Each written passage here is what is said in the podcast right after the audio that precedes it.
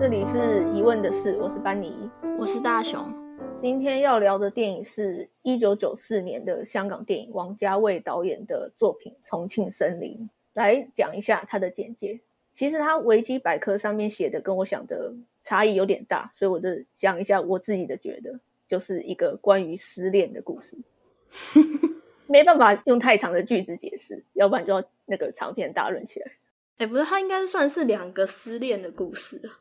嗯，就整体来说是一个跟失恋 相关的故事，就对了。对对，它整体是在讲失恋的故事，是没错。对，好，剧情上呢，其实我在还没看这部片以前，我对它的内容了解其实只有两件事情，一个是说我知道它有四个主要角色，第二个是呢，我知道它是一个跟爱情有关的故事。好，那结果看完片之后，发现跟我想的完全不一样，但不是好的那种惊讶，是比较不好的那种。第一个就是说，原本以为是四个主要角色嘛，但其实，哎，金城武的那个角色跟后面出现的两个角色一点关系都没有，金城武就再也没有出现。他跟林青霞的那个段落跟前导没两样，我觉得这是一个很奇怪的安排。就是其实以片长来看。真正的主要角色好像只有后面那两个人。那第二个就是说，我觉得我看完不会把它算是爱情故事，比较像是说在谈论爱情观这件事情，跟爱情故事我觉得有一点区别。虽然说就是那个猜想是我自己的误会，但是我看完之后还是会觉得说蛮失望的。就是不是说我猜测失误的失望，而是说他这样的设计我会觉得很奇怪，我也不喜欢他这样的安排。你应该。也没有猜到会是这个样子吧？嗯，我觉得他没有，就是该怎么讲？因为我那时候看他这部片的时候，被定位在喜剧爱情哦。我那时候原本觉得会很有趣，还是什么的，根本就没有想到说，就是跟我想的不是，就跟我想的完全不一样啊！他前面骗我说他是喜剧，我想说喜剧个屁啊！我看完之后整个超问号，想说喜剧在哪里？然后。讲爱情，我觉得他又不是那种，就是我们平常看的那种什么浪漫爱情故事，或者是，或是一些其应该说其他的。他他又，我觉得他的爱情非常现实。呃，其实爱情现实这方面我是有猜到，就是跟我预想的差不多。那不是喜剧这件事情我也知道，可是，在这样的前提下观看还是不喜欢。我是觉得看完之后充满问号，之后还还还觉得后面那段剧情让我觉得非常的惊讶。就是后来王菲不是一直偷偷的跑去梁朝伟他家吗？嗯哼，我刚开始觉得还蛮恶心的。就是你知道吗？哈，就是他刚出场的时候，我只觉得说他就是有点疯疯的个性。可是他不是跑到他家住好几天的时候，我真的是毛骨悚然。就是。他应该没有住吧？我记得他没有住，但就是一段，就是每每天固定一段时间去，超恐怖。他就是除了去之外，他还改造他家，然后拿放大镜这边找头发之类的。对啊，就是我如果单看他做的那些行为，可能就是你遇到喜欢的人，你会想象这么做。但是真的有人把它做出来，根本就没有，因为你这个做出来就会像我们现在看到的，你会觉得他很像变态。我觉得最可怕的是，他这样做就算了，他居然还能够若无其事的每天午餐去见他。对，就是不是我跟你讲，就是这样才变态啊！你知道，我那时候看到，我想说，干，我想说，为什么？你你怎么 你怎么可以就是，而且不是重点是前面这大段这一大段都不算什么，就是重点是梁朝伟就算看到他他在他家，然后已经被康了，结果他做的反应不是觉得他说他是个变态把他抓起来，而是跟他告白，他准备要跟他在一起，我想说靠腰嘞。一定他也有对他有好感呢。我我是是有在想，因为我这几天一直在想，说是因为他对他有好感之后，所以他发现当他做这件事情的时候，他才没有那种很大的反感，是吗？因为如果是不喜欢的状况下，你可能遇到这种人，你第一个当然是觉得报警，然后觉得他是个变态嘛，然后就搬家。可是当你有喜欢的时候，可能就反应会比较不一样。我觉得他们两个第一次见面的时候就有点什么，我知道那个眼神看起来就两个人都很像在一直在观察彼此的那一种。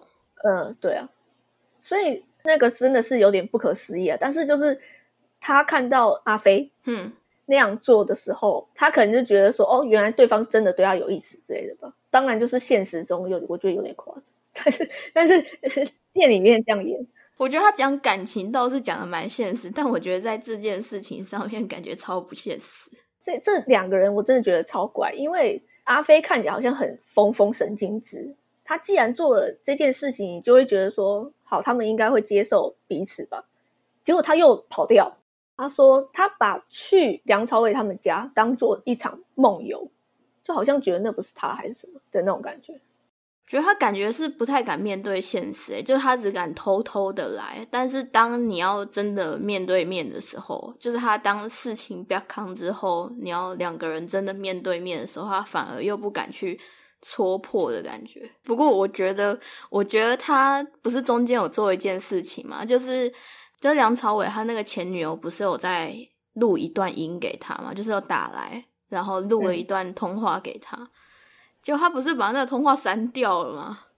嗯，然后来想说，哦，这样真的很不 OK。就这个角色太怪，很神经质，是常人很难理解吗？我觉得其实这一部的两个女生都还蛮不好理解的。诶，其实梁朝伟也很难理解，毕竟他在家里发疯。可是金城武，我觉得其实也不好理解。你吃三十个那个凤梨罐头是在干嘛？我觉得金城武是四个里面比较单纯的。嗯，有啊，他是比较好理解，但是但是我觉得也没有到很正常，就是了。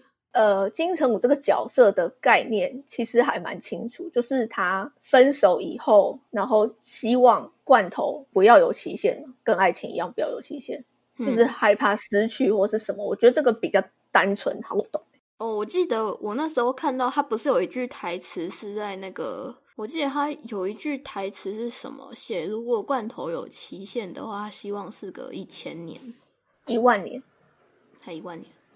嗯，一万年是那一个吧，《大话西游》的经典台词是不是啊？我没有，我不知道那部片，但是我好像知道你在说什么，是因为好像这部片才是原创。哦，那是更之后的是吗？那是致敬他的印象中。哦，因为我其实我没有看过《大话西游》，但因为他那一句台词很红。我其实刚刚问你说有没有猜到金耀，我的意思是说，就是金城武跟林青霞这两个角色，跟后面这两个角色的东西是分开来的这件事情。我看完之后就觉得说，他其实可以，就是他虽然说是生活在同一个区区域里面，但是其实好像可以分成两个完全不相干的故事的感觉。对啊，因为他们彼此并不认识啊，就是他们有碰过面，但是根本就没有深入的了解过。对，就是我在看到梁朝伟跟王菲这两个角色出现以后，我自然而然的会觉得说，哦，他们之后会有交集，但是没想到前面这两个角色就再也不出现，让我很不能理解为什么要这样设计。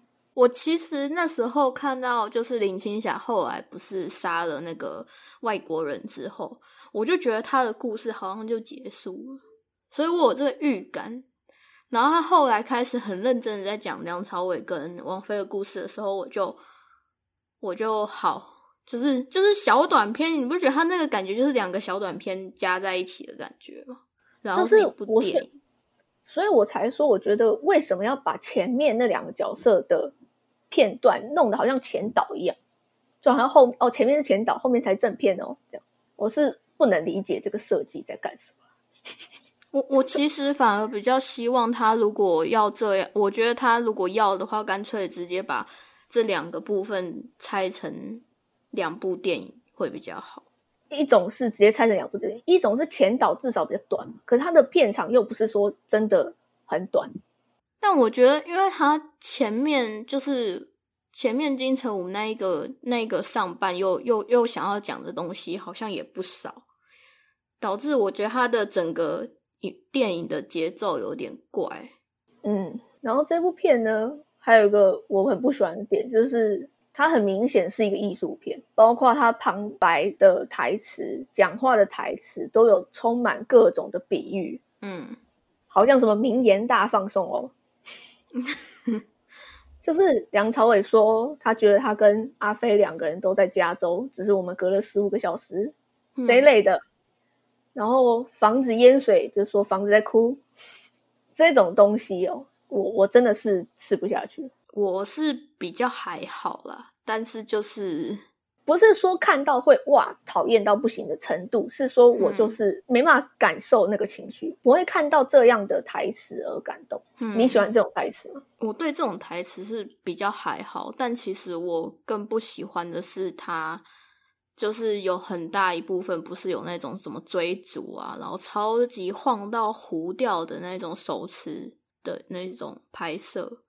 我超级讨厌，尤其是因为他一开始不就是追逐嘛，然后就开始那种各种画面，我完全就是 直接给他扣分，因为我很不喜欢。我也是，虽然他的摄影师其实非常有名，叫杜可风，应该听过。我知道，我当然也听过这名字，但是我不熟悉。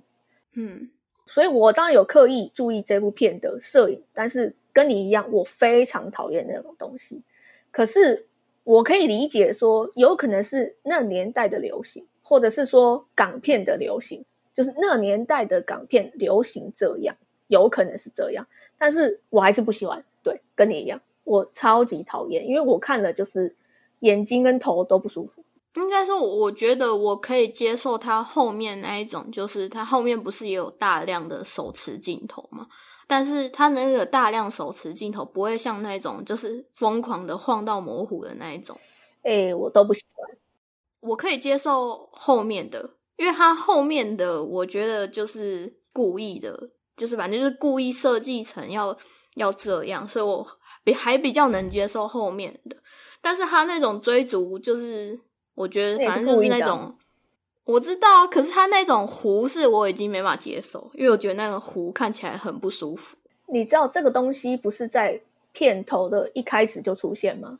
而且甚至时间非常长，包括那个谁林青霞那个角色，他不是在那边移动来移动去，全部都是用这样的镜头，就是跟那些外籍移工在交涉的时候，超长一段时间都是这个样子。其实我真的是硬着头皮看，因为。如果那一段第一个出来的人不是金城武，我真的要看不下去了。真的真的，如果哎，你是说如果刚开始打电话那一个不是金城武，你就直接把他卡掉？真的，我看了是非常讨厌的程度，而且就时间还不短。我觉得他放到现在，就算是就算是一般人来看，其实也不会喜欢他那个镜头。我觉得其实大家都会觉得说。导演有导演的，就是要有要拍这一颗镜头的用意，但是大家都不会喜欢看，因为它就是很不适合观看的镜头。呃，所以我的意思是说，有可能那个时候是大家接受这样子的东西，嗯，就是那时候的流行，或是那时候的风格就是这个样子，一定是啊，我猜，不然怎么会出现这种东西，而且还片长那么长？但是呃，现在看就是很不舒服了，嗯。就不要说他那么刻意好了。其实我对手持镜头一直都不是很喜欢，我可能特别容易头晕吗？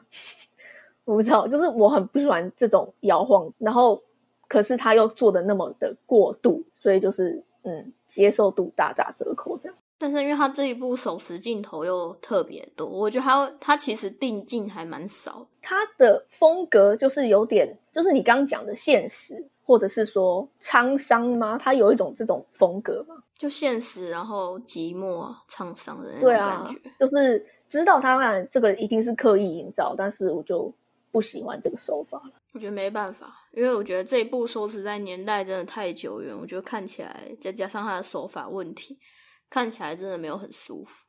好，那刚讲完摄影的事，我来讲一下剪辑好了。其实我在前几天刚好看了一个剪辑师写的一篇文章，在提到说现在流行不要有低幕这件事情。那不要有低幕，可能是为了因应一个比较快的节奏。然后他提了一个例子，是刻在你心底的名字。其实，在刻在你心底的名字这部片的一开头，就让两个主角第一次见面，就是说我们不再需要让观众先个别认识他们，之后再让他们相遇。我自己是觉得这个做法比较好。再不济就是说，好，我们先让观众认识 A，然后我们再跟着 A 一起认识 B。可是这部片有一个我觉得很不喜欢的点，就是说他介绍角色的出场节奏是非常缓慢的，就是让我没办法在一开头就被吸引到。片长将近半小时，才让金城武跟林青霞那两个角色碰面。然后虽然我看完这整部片知道说好，因为它的重点就是不再相遇的互动，它就是要分开来讲每个人，然后每个人有不同的个性或者是不同的表现，但是我还是会觉得很烦，就是。没有什么吸引我的东西啊，然后片长四十分钟之后，再让另外两个角色出场，然后每一个人都有一段自我介绍的旁白时间，就是这个节奏真的是慢到我受不了。你会这样觉得？嗯，我是觉得还好诶，应该说整体看完之后会觉得它节奏很有问题，但是如果我是觉得角色的介绍。因为就我刚刚讲的那个啊，就是因为他着重在现实啊，所以他才故意这样啊。因为你有可能擦身而过，最后才遇到，所以就还蛮合理的。跟摄影方面一样意思，就是我可以理解他是有理由才这么做，但是我还是会不喜欢。嗯，就是因为我刚刚提到的，就是我会觉得节奏太缓慢，就是我没办法投入在里面，就会没有吸引我的东西。因为比如说，好，呃，两个人的相遇就会有。不管是什么样的身份，或者是什么样的感情，两个人的相遇会有一点火花出来，就是可能是我习惯看这样子的片子，但是他这个片子就不是这个路线，他就是着重在每一个人，就是这四个人，但是他们相不相遇其实没有太大的影响，嗯，所以我就找不到说好看的点吗？或者说就是冲突点啊？就是三幕 剧里面的那个东西有没有？就是我找不到那个东西，它整部片就是平铺直叙的一直讲下来。我觉得他唯一的高潮只有我原本期待说，就是梁朝伟他发现王菲一直都有偷偷去他家的那里，嗯，对，结果他就莫名其妙就就离开了，我就哈。就有一种，有一种，有一种到高潮。哎，我原本以为我我希望看到你们吵架，或或者是有点什么冲突之类，结果你们竟然就直接分开了。我想说，靠呀，那我前面那个是在期待什么？就有一种突然荡下来的那种感觉。嗯，而且后面还是那个哦约见面，但是还是没见面，然后一年后才见面哦。对嘛？我想说，那个表哥到底来干嘛？气死我！我小时候那个表哥从一开始，哎，你知道那个表哥真的是贯穿整部剧，因为那个表哥一开始跟金城武有聊天嘛，然后后来跟梁朝伟又有聊天，然后然后那个王菲又是他又又是他表妹，然后他后来传话也是那个表哥去传话的。我想说，哦，那家店是那个这部片最重要的地标。对啊，然后他表哥后来还把店卖给王梁朝伟，我真的是想说，这个表哥戏很多哎。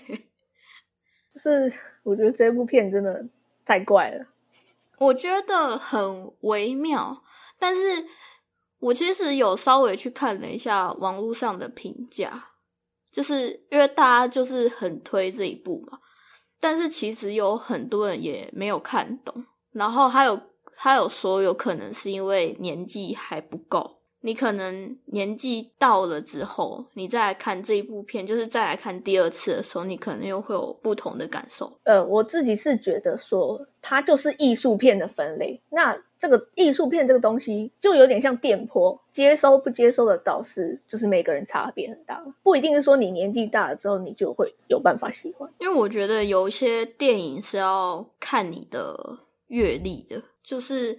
你可能经历比较多，或是年纪比较大之后，再看这部电影的感受就会比较不同，跟我的想法比较不一样。我的意思就是讲说，我觉得这个东西是看人，嗯，就是你有可能年纪大了之后，你还是不喜欢这样子的东西。当然啦，也有可能就是年纪大还是不喜欢，但是有的片子就是有可能是，就是年纪大可能会，就是第二次再看的时候就会不同了。我们没办法，就是猜测一天气大之后再看这部片会不会就喜欢？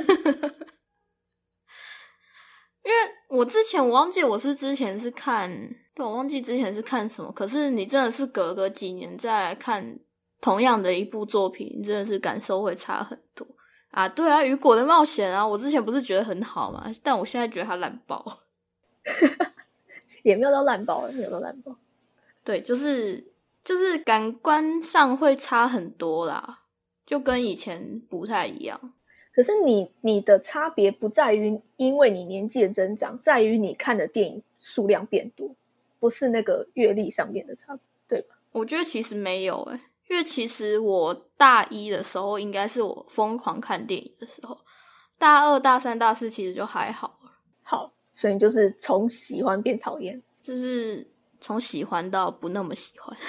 哦，剪辑我还有一个有一场戏我要特别提一下，是梁朝伟他在市场遇到阿飞嘛，他不是帮忙他抬篮子吗？嗯那里我在看的时候，我其实没有很硬着头皮在那边钻牛角尖挑一些剪辑啊、摄影的东西，我没有，我就是很自然在看。但是我突然就注意到一个很突兀的东西，我想说刚刚那是什么？之后我就把它倒回去了，然后发现为什么我会突然觉得很奇怪，是因为它镜头切的超级碎。他第一，他先是把筷子放下来，然后呢掏口袋，然后 take 到阿飞的脸，可是阿飞的脸其实根本没有什么特殊的反应表情。然后呢，把钱压在杯子底下，然后抬篮子，然后走路，就是我刚刚讲的每一句话都是切开的一一个卡，嗯就觉得说在干嘛？他切的非常的碎，而且没有意义。就像我刚刚讲，你 take 那女生脸，可是她没有特殊的表情啊，我就不懂为什么要这样。然后甚至为什么我会觉得突兀，是因为它碎到有好几颗，不到一秒钟，所以你会突然觉得也我刚刚看了什么，才会觉得怪怪的。疯狂的切，但是没什么内容。对，就是我刚刚提到那几个动作，你把它拍在同一个画面，有什么差别吗？就是它切那么碎，我我看不出切那么碎的意义在哪里。然后甚至他刚刚，呃，我刚刚我提到的那个最后一颗是走路，走路那一颗跟前面那些动作光线差非常多，所以你那一颗就突然很亮，是个大太阳。就嗯，是这这整段就是，当然我如果没有刻意去把它这样倒回去看，我可能不会发现，但是明显感觉到那里怪怪的，因为剪太碎的东西会造成你眼睛障碍，真的。我我这一次反而没有没有像这样看。这我只有这段有发现，我不清楚别人有，但是这个我就觉得说，嗯，好像问题很多。可是我记得他那时候在拍《重庆森林》之前，好像其实已经拍了不少。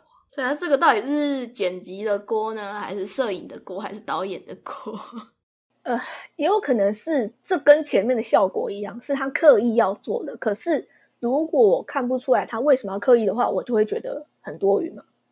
嗯，哎有可能他刻意想要这么做，只是我不太了解，说把动作每一个每一个这样切开来是为了什么？还是说他故意剪多颗一点，是为了让他有一有一种就是有人在等他，他要快一点的感觉？嗯，这个我是不知道。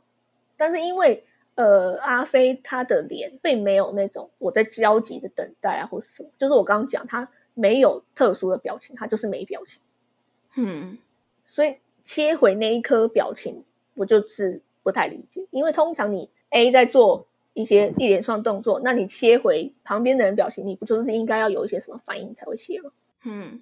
好，我稍微总结一下我的感想好了，就是我有预期它不是我会喜欢的类型，毕竟是爱情片，然后我也有预期它会是一个很闷的故事，但是没想到闷成这样，然后我也实在是想不到说我会有这么多不喜欢的地方，就觉得说，嗯，跟我不合了，就是这种港片颓废艺术片的风格，我其实不是很熟悉。然后我这有点过分，我觉得这部片唯一的缺点就是第一个出场的角色是金城武，嗯，为什么？因为长得帅、旁白，声音又好听，让我有办法看下去。要不要不然我可能会受不了。好，那我有我有一句题外话，其实其实罐头不会过期，你知道这件事吗？罐头不会不会坏掉吗？不会，罐头虽然它会写呃有效期限或是制造日期等等，但它其实不会坏，因为真空就是真空，真空不会坏。一辈子都坏不了，除非它破了，就是它的包装破了，接触到空气才会坏嘛。真空要怎么坏呢？好，对，就是这样。无聊小常识哈。是哦，嗯，啊，不过它那个有效期只是因为政府有规定，所以才有有效期限的。嗯，其实过期也可以，没关系。啊，是哦。但是这部片里面那一句话就变成一个有名的台词了，不知道为什么。听起来就很那个啊，很文青啊。可以理解啦，就是那个角色他他在失恋的那个当下讲出这种话，感觉好像也是蛮合理的。嘿，对啊，就是失恋的就喜欢讲名言。但是换换做现在的话，就会觉得这个人怎么那么假白？但因为他是以旁白的形式，他没有对别人说出口嘛，那还算 OK 了。就是没有把他说出口，那说出口就有点太 over。那说实在，我在看《重新森林》的时候，会有一种，因为他不是就是每个人的内心旁白嘛，嗯，然后我就有一种看到那个《鬼灭之刃》的感觉，因为《鬼灭之刃》有一个大家都有点稍微有点嫌弃的问题，就是那个男主角炭次郎的内心独白超级多，而且超冗长。他可能打一场战斗会在中间一直各种心理呐喊，说说什么他要更强什么什么之类，然后超级无敌长，就整篇可能一大堆都是他的内心独白这样子。但是这件事情，其实我在网络上有看过文章在讨论，就是日本的电影呃习惯做这件事情，那是他们的风格，可能就是包括像是呃就算不是动画，是真人电影好了。也会有这样的情节，就是说主角跟坏人在对峙的时候，他们会有非常多的台词出来，他们不会就直接开始打架。可是因为我看过那么多，但是我真心觉得《鬼灭》的是真的胸高危啊，就是真的话太多了，它多到我觉得它已经像是一个有点打断，有时候话多到会有一点打断情绪的感觉。可是他是讲出来还是他内心？就是内心啊，但他的内心独白超级无敌多诶就可能你平常其他角色内心独白可能就两三句好了，他可能这个场景他可能做一件事情，他大概两三句，可是那个角色他是可以做一件事情，然后标个十句左右，你知道他那个内心独白分量是跟其他人差太多了，害我每次，因为我后来不是有去看他的电影版嘛？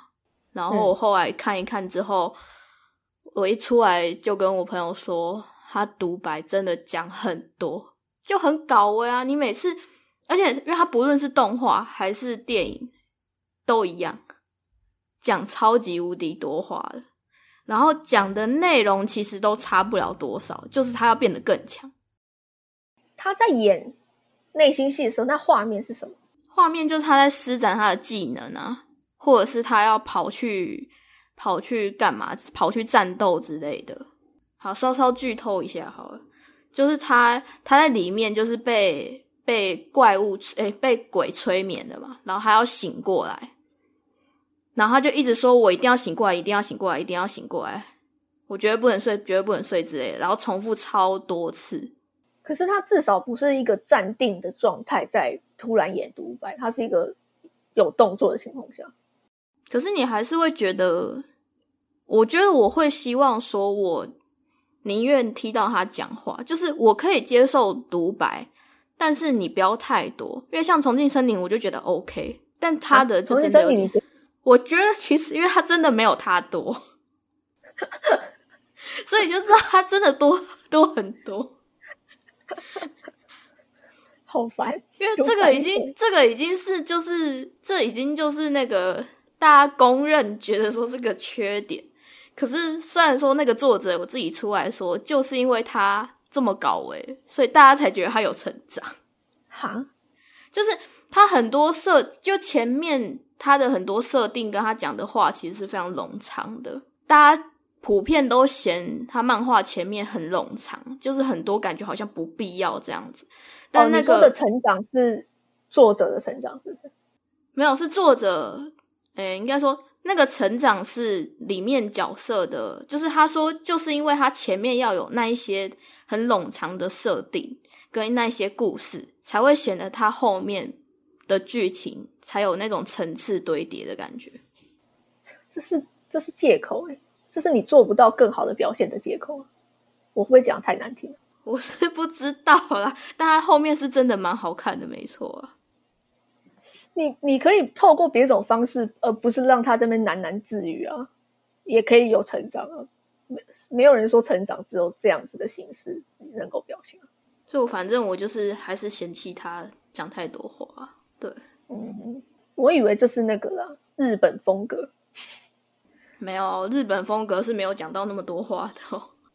但是我我知道有这个问题，就是大部分都会有很多的独白，或者是在紧要关头前的台词。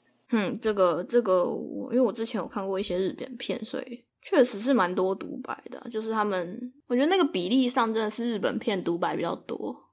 哎，对啊，因为大部分人不会这样演。你到比如说要打架，你就会直接开打，怎么可能先讲一下话再开打？嗯。我觉得这部片它为什么用这么多独白，是因为它不是在讲相遇的故事，它就是要讲这四个人各个不一样的故事，所以没办法，他们没有办法之间对话，所以他必须要用独白来介绍自己。哦，因为他们没有交，他们其实相互没有到很多交集。呃，就像我刚刚其实讲说，为什么我不认同维基百科上面写的，因为维基百科写的是说。它是两个发生在香港的故事，一个警察在失恋之后爱上一位女性通缉犯，而另外一位小吃店女店员爱上一位警察，两段有关贪心忘旧的故事。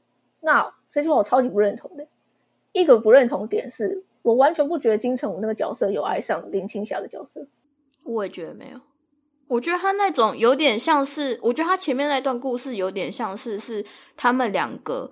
最后，对于失恋这个事情的解脱，也不是解脱，感觉也不一定说那一天晚上认识以后，他们两个就真的忘记他们的前任。我觉得不一定，就是那只是一个认识的过程。End。可是我网络上看到林青霞，她那一段是她其实杀掉的那个外国人是她喜欢的人。呃，对我也有看到，我在网上看到那东西，因为我。在看电影的时候没有想到那么多，我只有怀疑说那个西方人他在厕所偷情那个女生跟林青霞那个角色的假发是同一个，当然是这个明演一线有发现这件事情，但是我没有联想到说那是他前男友。我那时候原本看到的时候还在想说，我还想说是不是因为那个外国人跟林青霞有仇，所以他想要一个就是就是一个长得像他的人跟他在一起。但我也没有想到说他其实是喜欢那个外国人的，嗯，所以这部电影其实有很多，我觉得他其实没有，就是没有写的，应该说没有很足够的让观众知道很多剧情。这一部分我觉得是他的问题，就是好，你如果把林青霞那个角色的东西讲得更清楚明白的话，大家是不是对这个角色就会有更多的想法？因为其实你在就是金城武跟林青霞这两个角色的篇幅里面，从头到尾林青霞你都不知道他在想什么，因为他没有任何的太多表现。那从头到尾基本上除了命令那一些，就是诶是印度人吗？呃，就是外籍义工，反正就是外籍义工之后，他其实没有什么讲话，然后这边打打杀杀逃，就是他没有什么可以让观众了解的东西。你觉得他从头到尾把他就是，我觉得把他设定的非常的神秘，导致我们也不可能知道他有什么讯息。对，就是这四个角色里面，林青霞这个角色是最不知道在干嘛的，因为太神秘到观众也没办法知道。不止金城武不知道，观众也不知道。那这样要干嘛？就是你可以说金城武不知道，但是观众总得知道什么吧，不然。大家要对这个角色有什么印象呢？对，害我看完，你知道我又是一个老问题，所以它经典在哪里？就是 你知道，就是你知道，我就很疑惑，因为这一段这一部片的评价其实也不低耶，但是我就会跟那个跟前面那一部，你知道《终极杀阵》哎，《终极追杀令》有一样的问题，就是到底经典在哪？我觉得。我不能说它烂，只是说不合我们的胃口。嗯，对。那这一部是我更严重一点，因为《终极追杀令》我还看得懂一些好的部分，但是这一部我其实呃全部都不了解，就是不了解大家喜欢什么。我知道大家喜欢的点就是这个氛围、这个风格，还有他在描述你刚刚提到的现实，就是四个人对于爱情的观念，然后每个人有每个人的寂寞等等等。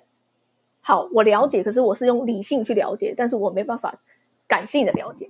嗯，那为什么我说我只觉得金城武的角色好啊？没办法，那个角色就真的比较好，不是因为长得帅吗？一部分，但是重点还包括说他演的这个角色的个性也是，就刚刚我提到，就是最单纯的，然后他的想法我也比较能够理解，跟其他三个一个神秘，一个疯癫，两个疯癫。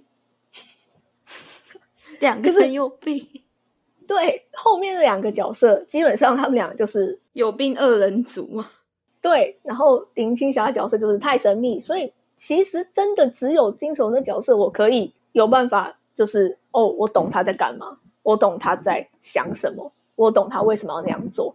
但是其他三个角色我都是看不是很懂，所以其实我为什么那么不高兴？金城武没有再出来，就是有一部分原因是这个，就是好，我第一个认识的这个角色，那我当然希望说，哦，那他是不是主角？那可能他们后来会相遇，然后有什么新的冲突或者是什么？结果就什么都没有，就这样平平淡淡，也不相遇，也不认识，也不交集。